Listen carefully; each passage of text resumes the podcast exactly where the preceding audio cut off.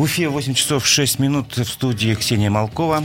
Разив Абдулин, также наш э, звукорежиссер Никита Полянин. Напомню, что трансляция Уфимского разворота идет на Ютубе и в Одноклассниках. Там вы можете оставлять свои комментарии. Также вы можете писать смс в WhatsApp и в Telegram по номеру 8 927 304 1051.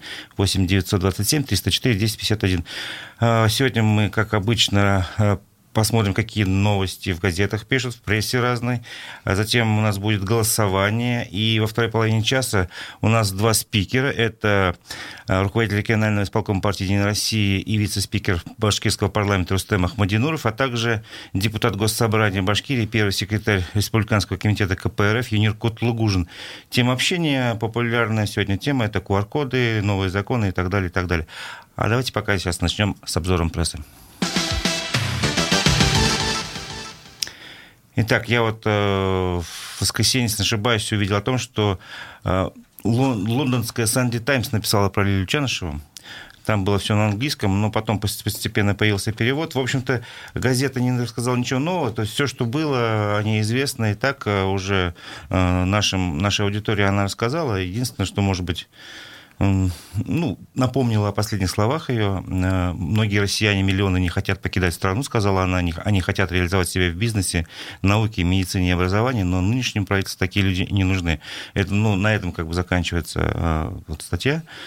В общем-то, просто хочется отметить тот факт, что международная пресса следит за ситуацией в Башкирии. Хотелось бы, конечно, чтобы это было по каким-то интересным поводам, там, условно говоря, чемпион мира у нас родился какой-нибудь, а не вот по таким печальным. Да, но история про Лилию Чанышеву разрослась, и, насколько я знаю, вот как раз ее оставляют э, в Уфимском СИЗО, все-таки э, не добились ее даже временного освобождения и э, собирали подписи. И вот эти вот подписи, 300 штук, э, были в том числе от известных российских журналистов, да, поэтому не только в Лондоне следят, вся Россия в курсе. Далее к новостям. Глава администрации Уфы Сергей Греков э, заверил общественников, что на месте снесенного ранее АКФ не будет э, жилых высоток. Э, напомню, у нас э, снесли а кафе. Встреча проходила 19 ноября в арт-квадрате и была посвящена как раз-таки обсуждению городского благоустройства к 450-летнему юбилею Уфы.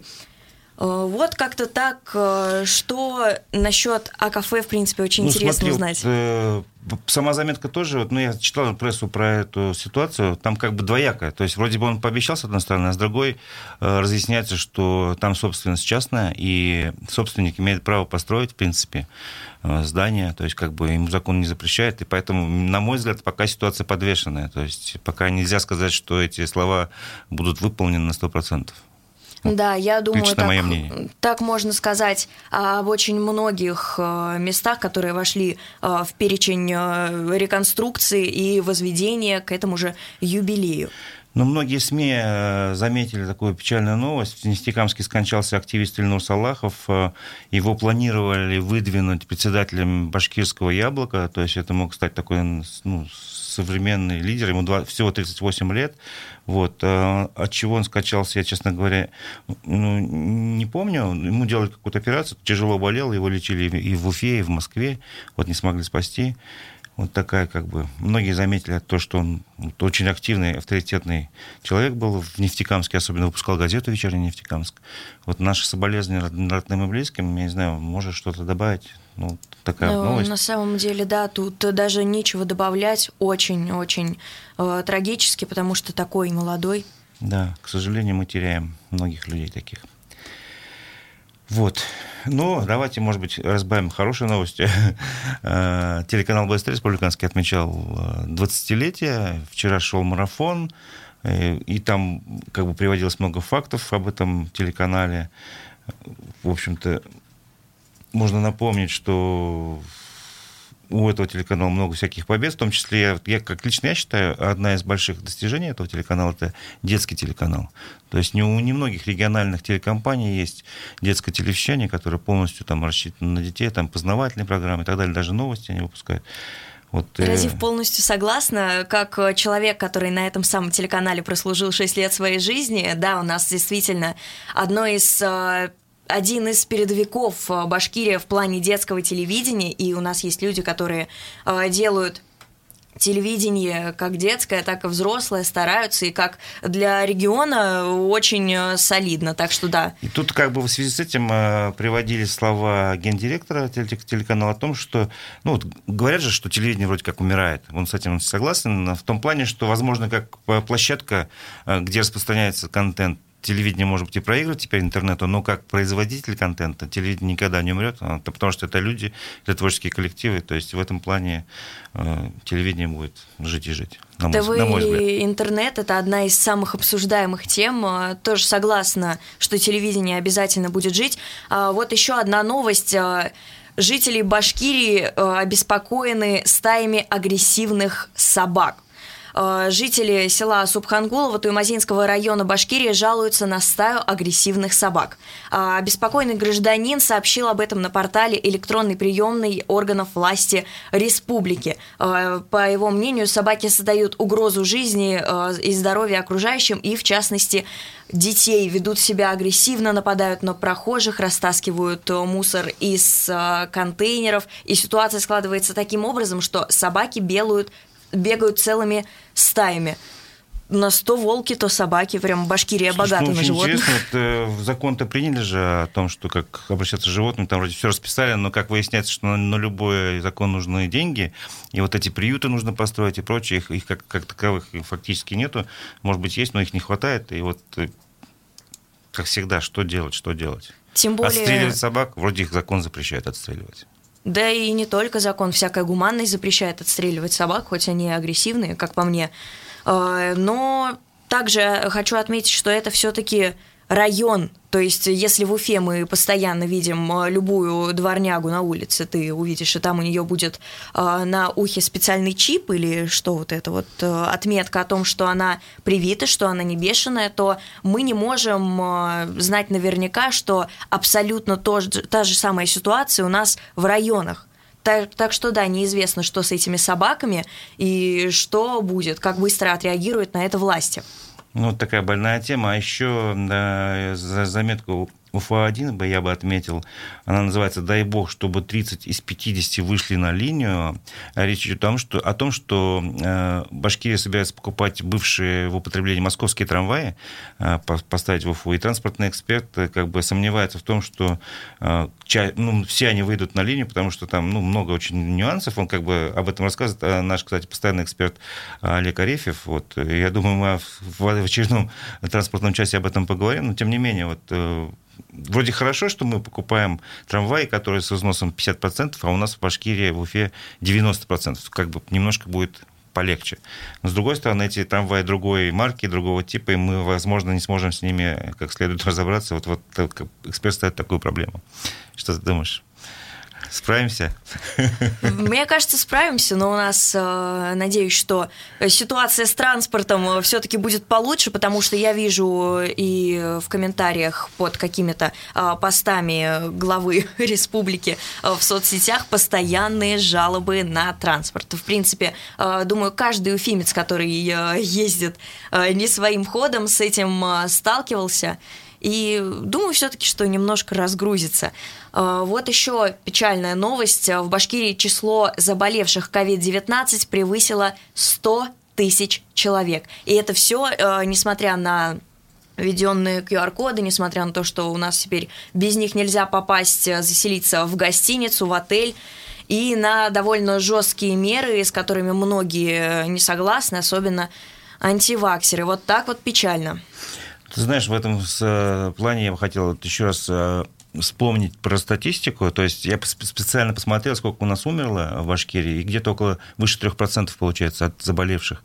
Вот, а многие раньше ну, антипрививочники говорили, что грипп там опаснее, и то я посмотрел статистику по гриппу, ну, максимум 0,2% или 1%, то есть получается э, в разы от, ковида смертность выше, я не понимаю, откуда берутся вот эти вот голословные утверждения, что грипп опаснее, чем ковид, но нужно все-таки смотреть правде в глаза, вот, и поэтому вот эту статистику мы каждый, каждый день приводим.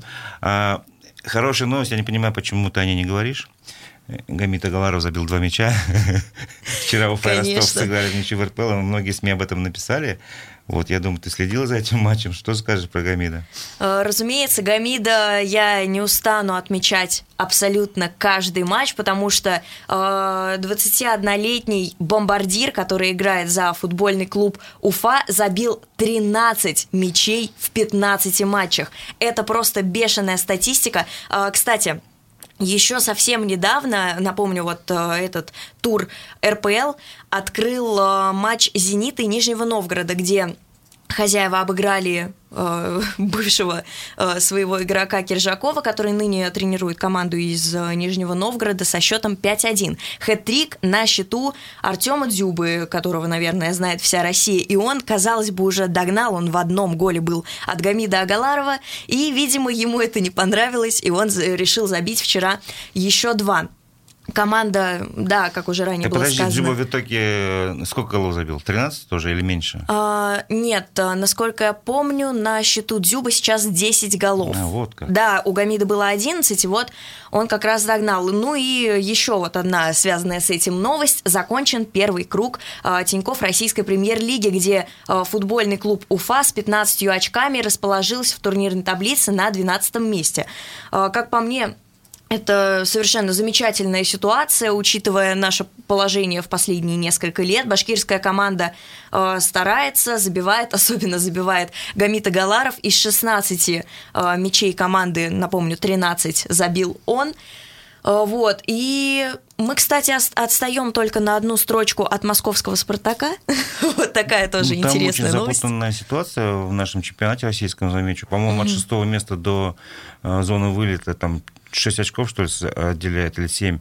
И то же самое, там, вот, э, тоже Спартак может попасть в, шесть, в четверку, в пятерку лучших, там тоже 6 очков разницы. То есть все очень да. плотно. Очень, очень, плотно. очень плотная борьба, ситуация, в том числе э, в концовке. Ну и э, в самом конце тут этой новости замечу, что вчера в шоу на Ютубе появился опять Валерий Карпин, главный тренер сборной России по футболу. Привожу цитату. «Агаларов сейчас забил 13 мячей, но еще нужно поиграть на высоком уровне».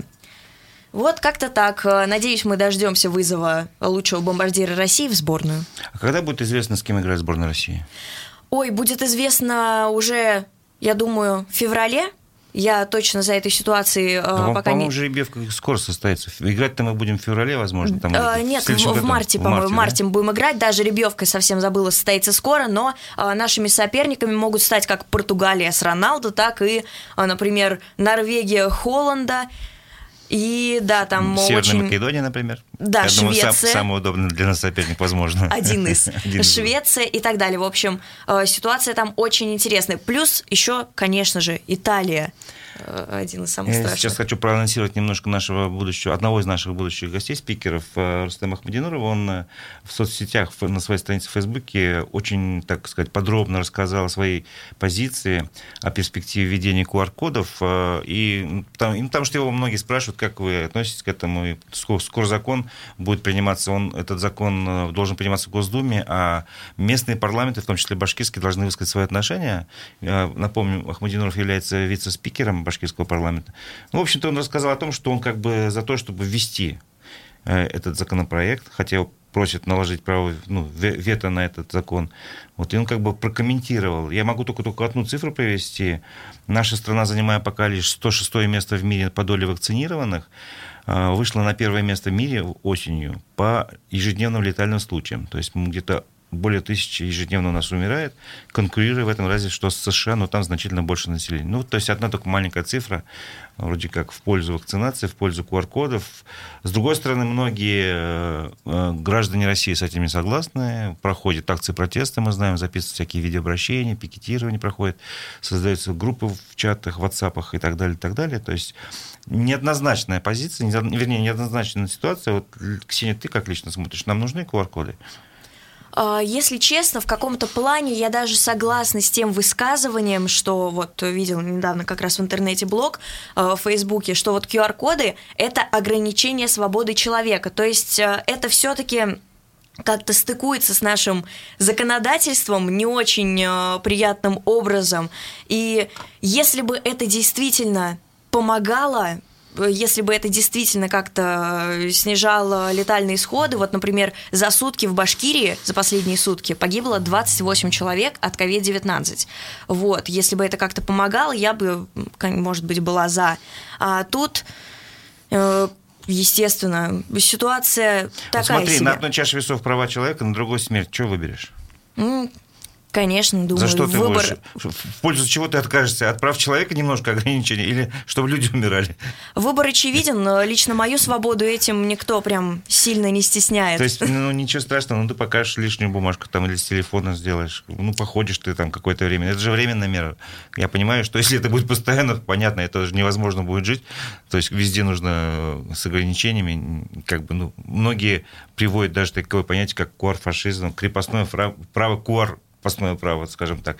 Ну хорошо, у нас подходит время для голосования. Давайте объявим, откроем голосование. И какой же мы вопрос сегодня зададим? Так, голосование пошло. Номер телефона, напомним. Э, мы сегодня будем спрашивать людей про снег. Снегопад идет. Итак, снег для вашего двора – это сложная проблема? Да, это сложная проблема, не убирают. Э, или перекидывают с места на место, никогда не дождешься коммунальщиков, трудно пройти, трудно проехать. Ваш телефон 262 72 47.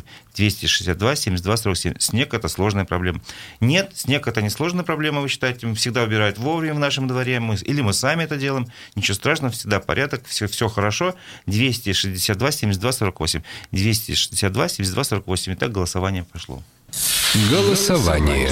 Процесс пошел. Вот, Ксения, скажи, как у вас во дворе?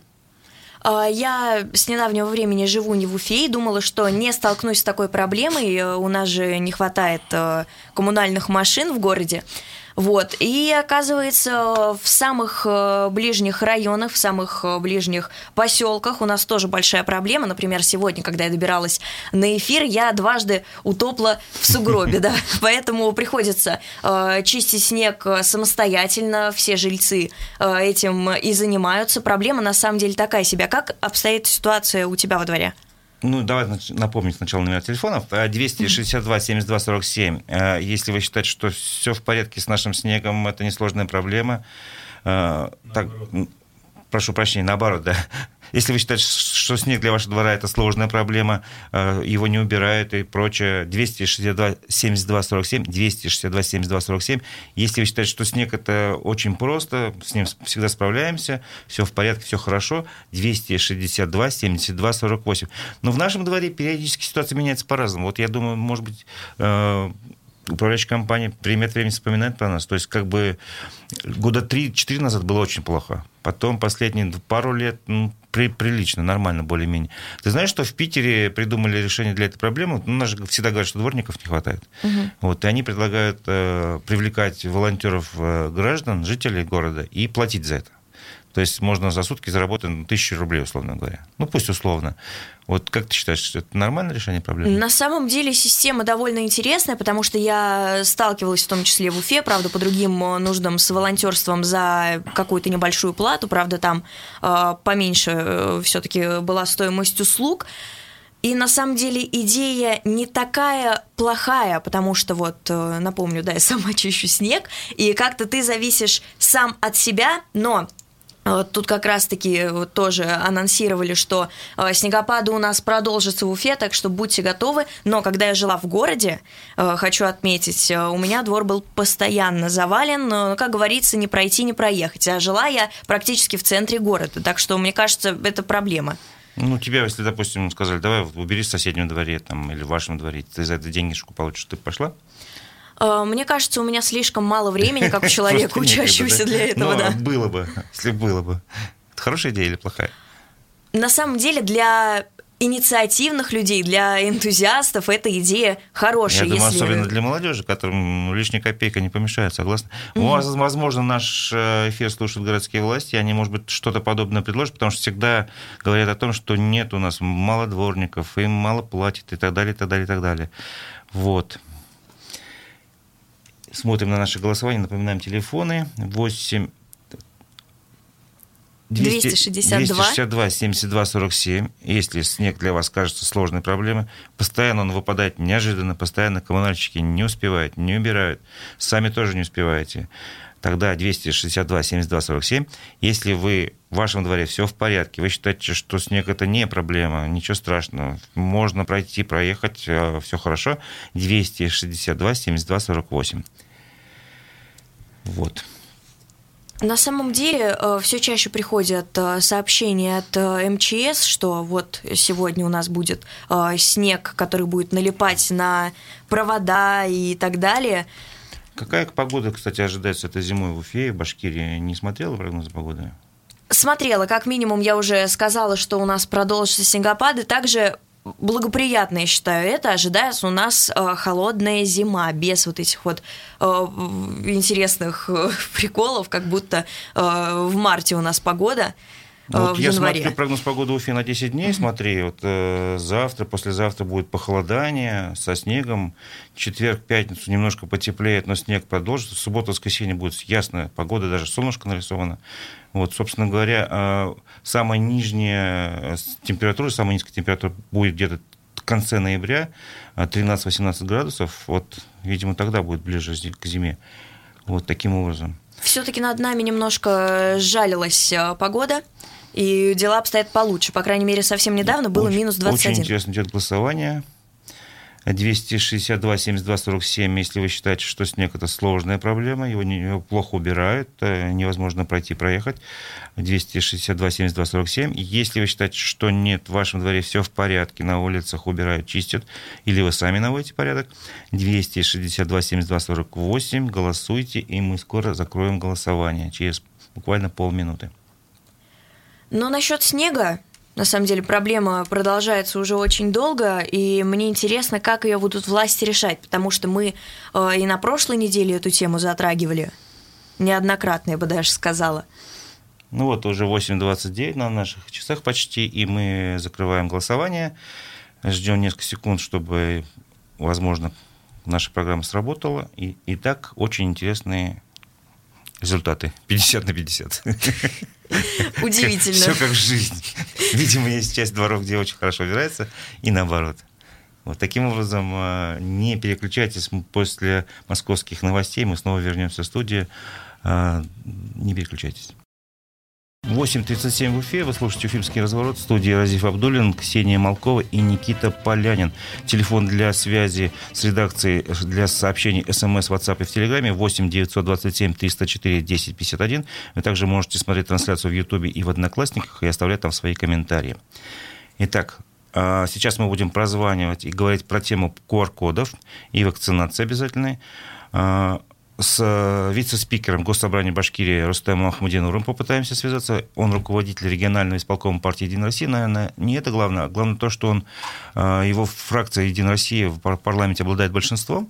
И, в принципе, от ее позиции, наверное, будет зависеть, э, какое решение, какие рекомендации примет депутаты парламента. Напомним, что законопроект о обязательном обязательных QR-кодах при нахождения в общественных местах, а также если вы едете а, самолет, а, с железной дорогой или летите на самолете, вот как бы депутаты Госдумы а, будут рассматривать это в ближайшее время, там в конце, возможно, в середине декабря. Вот до этого времени все регионы должны рассмотреть этот законопроект, высказать свое мнение, прислушаться, возможно, к мнению избирателей. А у избирателей мнения самые разные. То есть есть и сторонники, и противники. Нельзя не заметить пост его на Фейсбуке, и хочется вот отметить, что э, чем мотивируется, в принципе, мнение, вот что нужно э, ввести QR-коды, что это вообще неизбежно. Э, Ахмадинуров назвал это необходимым решением для того, чтобы остановить высокую смертность от ковида. И вот тут у меня возникает вопрос, а у нас QR-коды, то есть работает эта система, но почему-то смертность от ковида все еще присутствует, и она довольно высокая. Ну, вообще-то я вот общался на прошлой неделе с главным врачом э, Республиканской клинической больницы Шамилем Булатовым. Он отмечает, что э, смертность снижается. Это раз, э, как бы была высокая, я помню, цифры были 33, 35, 36 человек. Итак, у нас на связи Рустем Маратович. Доброе утро. Доброе утро. Рустам можете пояснить, какой позиции придерживаетесь вы и, соответственно, ваши коллеги по партии, вот, обсуждая законопроект о введении QR-кодов на транспорте и в общественных местах? Ну, с коллегами мы еще не обсуждали. Это инициатива правительства. о том, чтобы ввести по всей стране QR-коды для того, чтобы разделить потоки вакцинированных и невакцинированных. Это главная, в принципе, причина этого законопроекта. Но есть и вторая, как бы, э, задача в том, чтобы подстегнуть все-таки людей к вакцинации, потому что у нас достаточно большое количество по сравнению с другими странами, более половины людей не привито. Ну и поэтому э, сейчас этот вопрос отправлен на обсуждение в ЗАГС собрания. Мы тоже будем обсуждать его в ближайшее время. Поэтому я, в принципе, и высказался по этому поводу, что это достаточно сложное решение, но с учетом зарубежного опыта в развитых странах, которые ввели все-таки, пошли на введение этих QR-кодов, возможно, необходимое. Ну, вы как политик говорите, возможно, необходимо. Все-таки а можно ваши аргументы привести в пользу необходимости? Ну, а, прежде всего, это высокая смертность от ковида, которая дает дельта-штамм.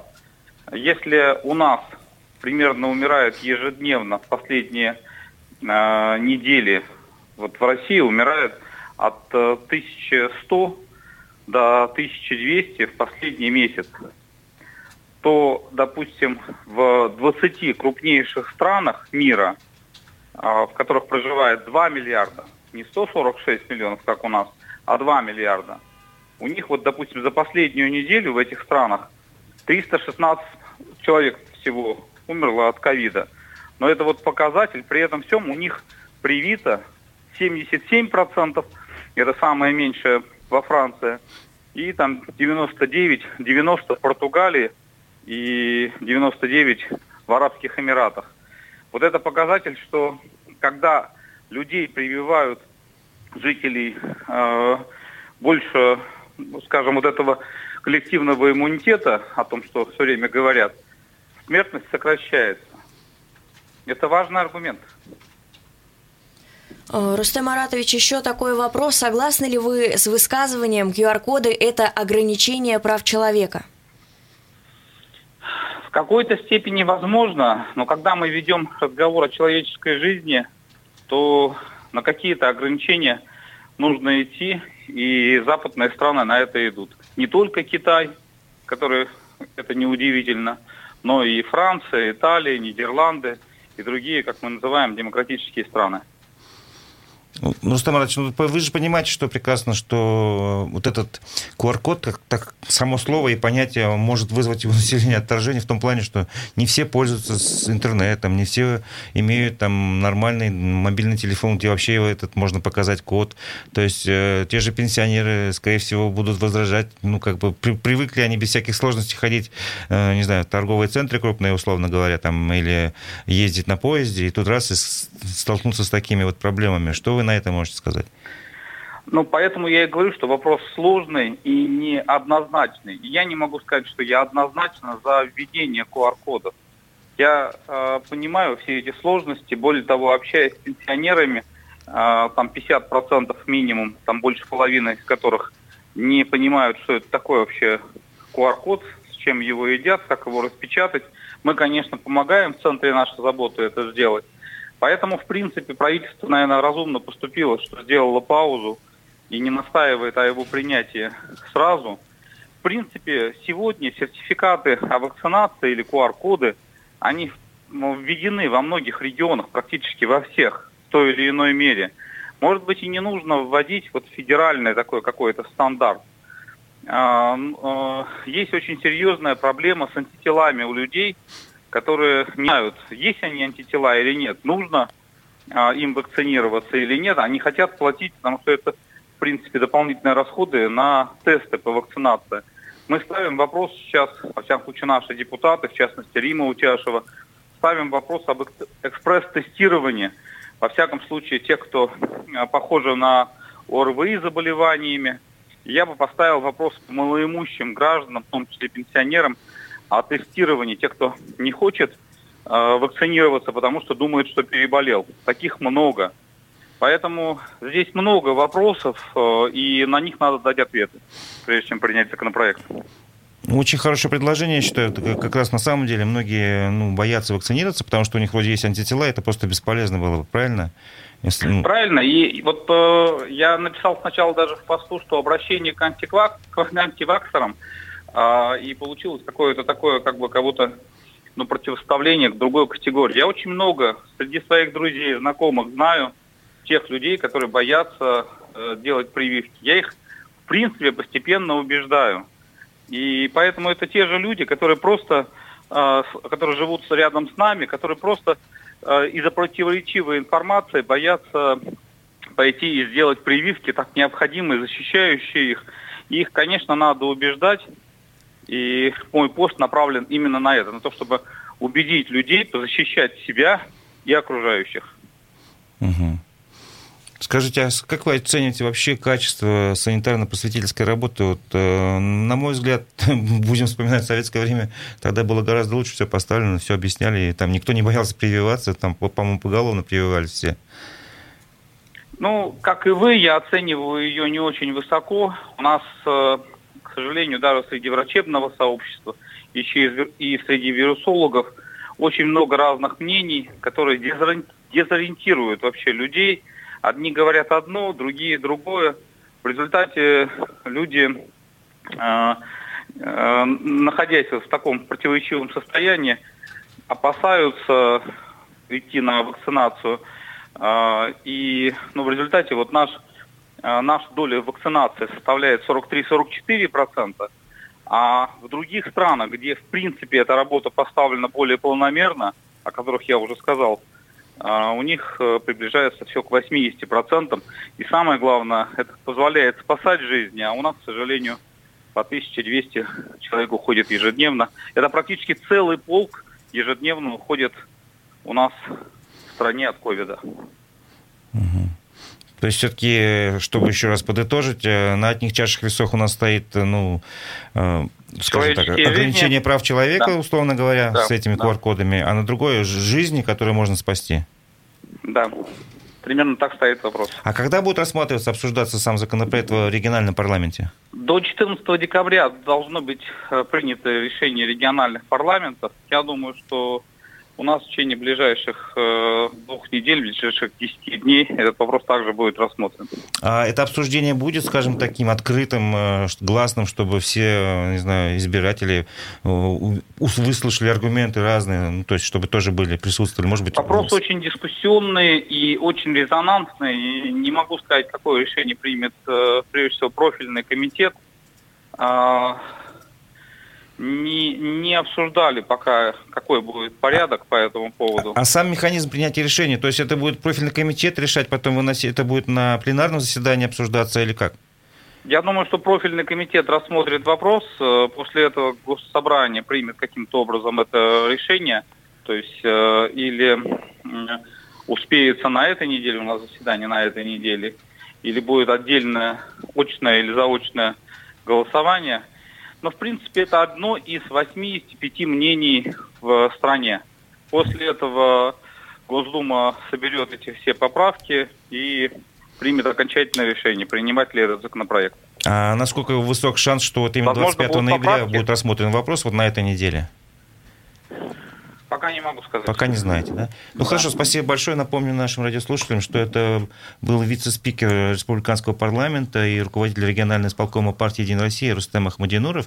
Сейчас мы попытаемся узнать мнение уже как бы э, другой партии. Э, будем звонить лидеру э, башкирских коммунистов, первому секретарю Рискома КПРФ Юнира Кутлугужину, депутату Госсобрания Башкирии. Насколько я понимаю, э, у коммунистов э, всегда было какое-то особое мнение, ну, по крайней мере, они э, дистанцируются от решения власти, и, возможно, они, наоборот, стоят против QR-кодов, против, там, не знаю, насчет вакцинации не могу сказать, будем просто спрашивать. Вот. Как тебе мнение Рустема Маратовича? Э, на самом деле во многом согласна, во многом не согласна. Как-то непонятно. У меня нет э, какой-то определенной позиции по QR-кодам. Может быть, да, э, есть... У нас на связи Юнир Кутлугужин, первый секретарь Искома КПРФ, депутат Госсобрания Башкортостана. Доброе утро. Доброе утро. Ваше мнение по поводу вот закона, который сейчас обсуждается на уровне региональных парламентов, введения QR-кодов? Э, позиция Коммунистической партии Российской Федерации по этому законопроекту однозначно. Э, мы не поддерживаем этот законопроект. И фракция э, КПРФ в Госдуме тоже этого же мнения. И мы вот послезавтра на заседании фракции рассмотрим этот вопрос и будем придерживаться наших коллег в Госдуме. А хорошо, можно тогда ваши аргументы, то есть в связи с чем такая позиция, чем обосновывается? Э, обоснован тем, что э, за короткий срок проведены эксперименты по э, определению качества вакцины. И, во-вторых, э, вот э, медицинские, э, скажем, органы здравоохранения и Роспотребнадзора э, не полностью освещают э, точную информацию для населения.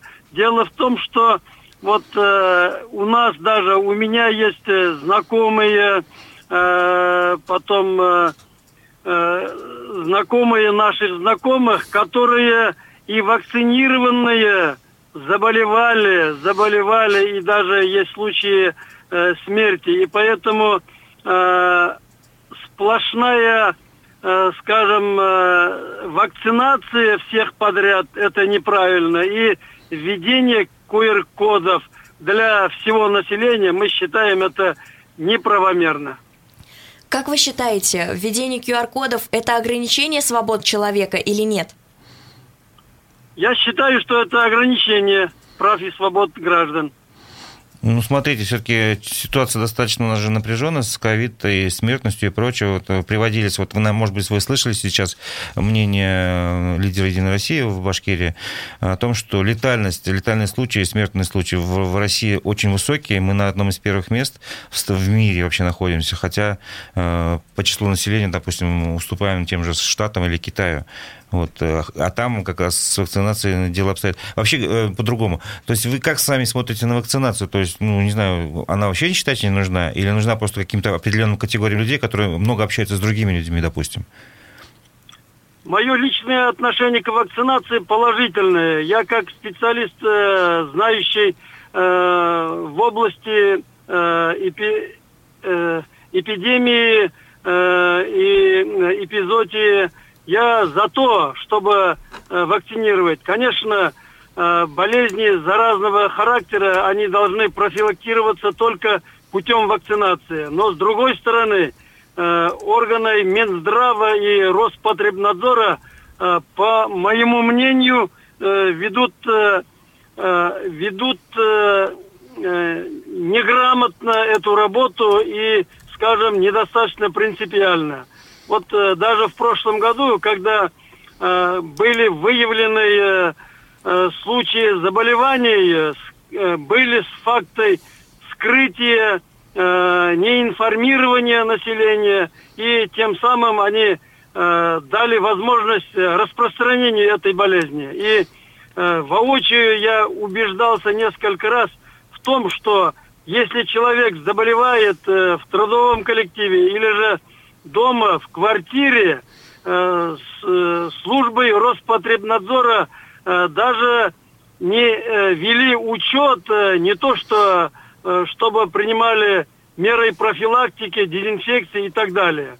И вот строгий учет с больными, с контактными лицами, эта работа была запущена на, самотек. И поэтому вот эти недостатки привели к тому, что сейчас вся республика и вся страна э, заражена этой заразой. Но, тем не менее, э, я думаю, что при правильной организации э, профилактики и лечения, как в республике, так и в стране, можно навести порядок.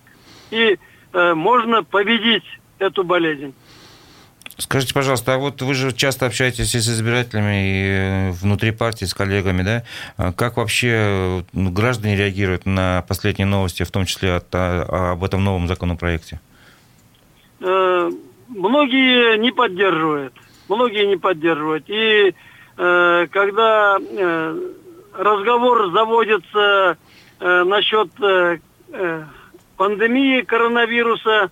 Ну, просто э, вот многие мои знакомые, в том числе избиратели, как не доверяют власти по выборам, так и по этой болезни. Может быть, в этом основная проблема. Как вы считаете, Евгений Ахмедянович, в том, что ну, вот есть такая проблема недоверия власти и граждан, и поэтому даже самое разумное дело, в том числе профилактика э, очень опасного заболевания, теперь натыкается на такие проблемы, как вот тоже недоверие к той же вакцине. Хотя, скажем, международный там, научный журнал Lancet, он признал спутник как эффективное и безопасное средство. Ну, э, может быть, международный журнал признает, но в жизни фактически мы встречаемся с фактами э, заболевания после вакцинации и летальные исходы, поэтому э, здесь вот э, органам здравоохранения Роспотребнадзора во главе с органами власти э, по любому вопросу э, надо делать честно, добросовестно и объективно. Ну, смотрите, вот вы говорите вот... о том, что после вакцинации люди заболевают. Ну да, конечно, это все медики говорят, что вакцина, она не защищает как бы от заражения, от риска, она просто защищает от э, более тяжелого лечения болезни и фактически от смерти. То есть на одной из чаши весов все-таки э, жизнь человека, а на другой же вот эти все сомнения. Вот э, что вы на это скажете? Заболевания я не предполагаю о том, что там слегка повышение температуры, недомогание, а действительно человек заболевает сильно и э, даже назначают антибиотики и э, лечение, э, вмешательство э, медикаментозное. И это ведет к тому, что э, в организме этого человека э, раз применяются антибиотики, уже антитела и э, иммунные имму, иммунитет уже не вырабатывается против этой болезни. И поэтому Э, медицинские работники должны э, индивидуально подходить к каждому человеку, ребенку, э, человеку среднего возраста или пожилому. Я вот вижу, что инвалидам, которые заболева... болеют хроническими заболеваниями, к этим людям особенно надо подходить очень строго, потому что э, при э, любом ослаблении э, организма Э, вакцинация по-моему, противопоказано должно быть. Ну хорошо, давайте оставим все-таки часть э, ответственности на медикам. Э, спасибо вам большое. У нас эфир, к сожалению, подходит к концу. Напомню, что на связи был первый секретарь Искома КПРФ и депутат Госсобрания Республики Башкортостан Юнир Кутлугужин. Тем временем у нас ну, мы, под... мы прощаемся. У нас в студии был Разиф Абдулин, Никита Полян и Ксения Малкова. Всего доброго.